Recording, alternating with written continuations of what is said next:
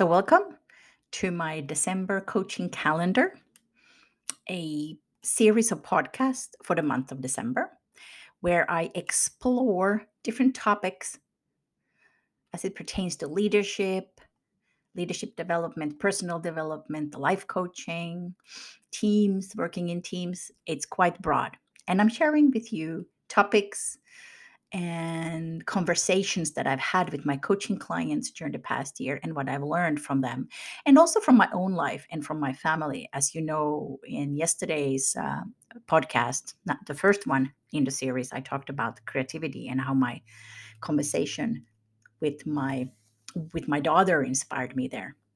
Today, the topic is uh, risk, taking risk, and also control, the need to be in control and this is these two topics and they're very much related i think uh, have have surfaced several times during the last three months uh, as i've been coaching some female leaders so women leaders. And and they're both of them have been common topics exactly. How do we take risk? Uh, what is it that holds us back to taking risks to stepping out of the comfort zone but also to taking risk at work at work um, and as leaders, as team leaders, as managers of people. And and and how can we create an environment where risk taking is safe? And what does it mean to do to, to create or to take strategic risks and calculated risks? And I wonder what that means for you. But those are topics that that that has surfaced a lot lately. And then also also the risk of letting go and especially as a leader to let go of your control. To step away from trying to control everyone in their everyday work meaning uh, micromanaging. How can you trust others more and step back and delegate and let your team members take charge and be leaders in their jobs so they can thrive, so they can succeed, and also to increase motivation and engagement. Because often what we see is uh, is that when leaders don't trust their team and they micromanage or do not want to delegate, it has a negative impact on motivation and engagement. And it also means that the leader or the leader of a team uh, runs the risk of burning out because they end up do, doing everything themselves.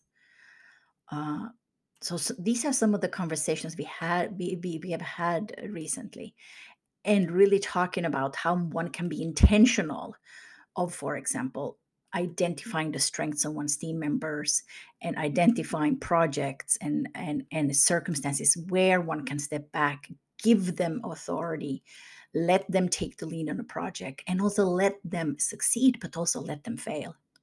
And how do you how do you create an environment a team environment well where people feel safe to do so? And and so this is these are some of the topics that have come up. But also the allowing oneself to take risk to perhaps pursue a project or pursue a job, going for a leadership leadership position that uh, that might be challenging. That's perhaps beyond one's comfort zone, or just taking more room and taking more space. That's another thing that we've spoken about a lot. To have a voice, to have a stronger voice at work. What we sometimes talk about is, you know, leadership presence or gravitas.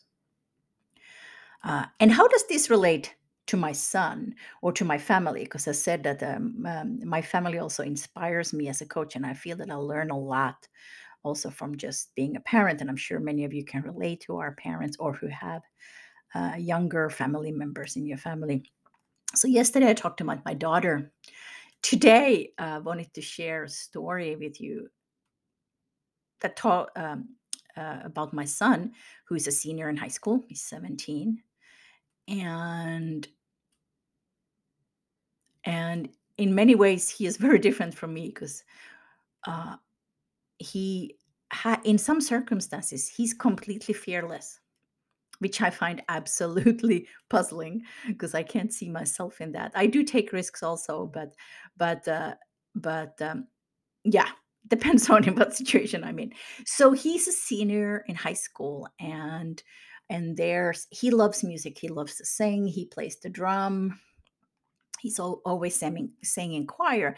He's never sang solo necessarily, but but as a group, and uh, but overall, music is very important for him. So they have this talent show coming up at high school, and they need to submit a you know a recording of what they want to perform. Uh, so he decided that he is going to audition for this uh, talent show that's in a couple of weeks, and he's going to sing a solo, uh, likely a cappella. We'll see and he's going to sing fin- the Finlandia hymn by by Sibelius, which is a, a very emotional song, uh, piece of a piece of music by Sibelius, um, which is the kind of the national. He's a national hero and a national composer of Finland, which is my native country, and so my son has taught himself to sing this beautiful hymn. It's a class. It's a cla- classical piece in Finnish, and my son doesn't speak Finnish, and he has taught himself Finnish just listening to the to the to the to the choir, to the male all male choir singing this hymn, which is has which really is a story of Finland's independence and becoming, and also Finland remaining as an independent country during world. So it yeah really talks tells the story about our country and my son loves history so he relates to it so and i was a little taken aback when he told me today that oh mom i'm going to record uh, my audition tape today and he has and i'm like what are you going to sing and he told me and i was like whoa and i i stepped back a little bit and i had to stop myself because i almost told him no you can't do that because that's difficult and you don't speak finnish. How are you going to sing in finnish? And this is a difficult uh, piece of music. And in in instead i just bit my tongue and and decided okay uh, uh, let's see. So i tried to inquire him like how have you learned? Are you going to have music play in the background like karaoke? Like are you going to sing a cappella? Because that's really difficult and are you sure you're going to do this? My son is kind of shy in social situations. He's uh, uh, but he loves to perform. So so oh he explained to me and we kind of and he played the song to me and it, it's a beautiful song and it and and and then as i was doing the laundry lo- i was loading the laundry machine i asked him okay why don't you sing it to me so i can hear? And he started singing the, the song to me. And it was beautiful. And i sang a little bit with him because i know some of the lyrics but i don't know the whole thing. And he sang it in finnish. Yes, with English American uh, pronunciation, and some words were unclear. So I told him I can help with with that if he gets selected. But he actually sang it beautifully, and I was shocked.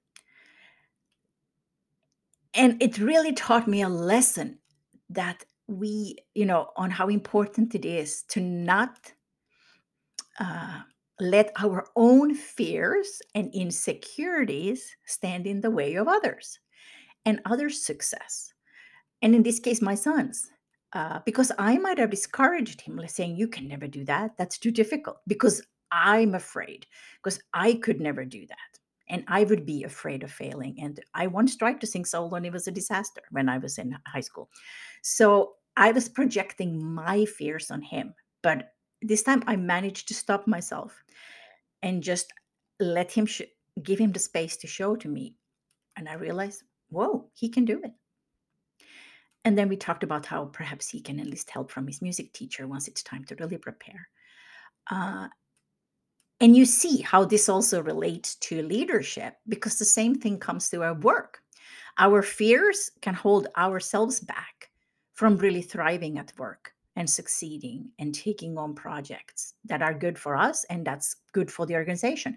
But it can definitely hold our team members back uh, by uh, by our by allowing our own fears uh, to become obstacles for others and preventing others to take risk or others to thrive and others to try new things and be creative because we fear that we can't do it. So that's my story today. And I want to leave that with you to think about uh, what fears are holding you back. And perhaps you can challenge yourself. I'm thinking maybe I should start singing again.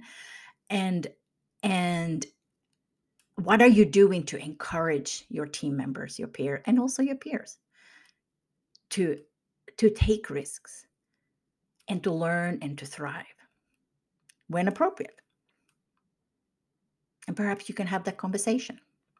Thank you so much for listening today. This was day 2 in my in the December coaching calendar. And my name is Katarina and I'm your leadership coach. Stay tuned.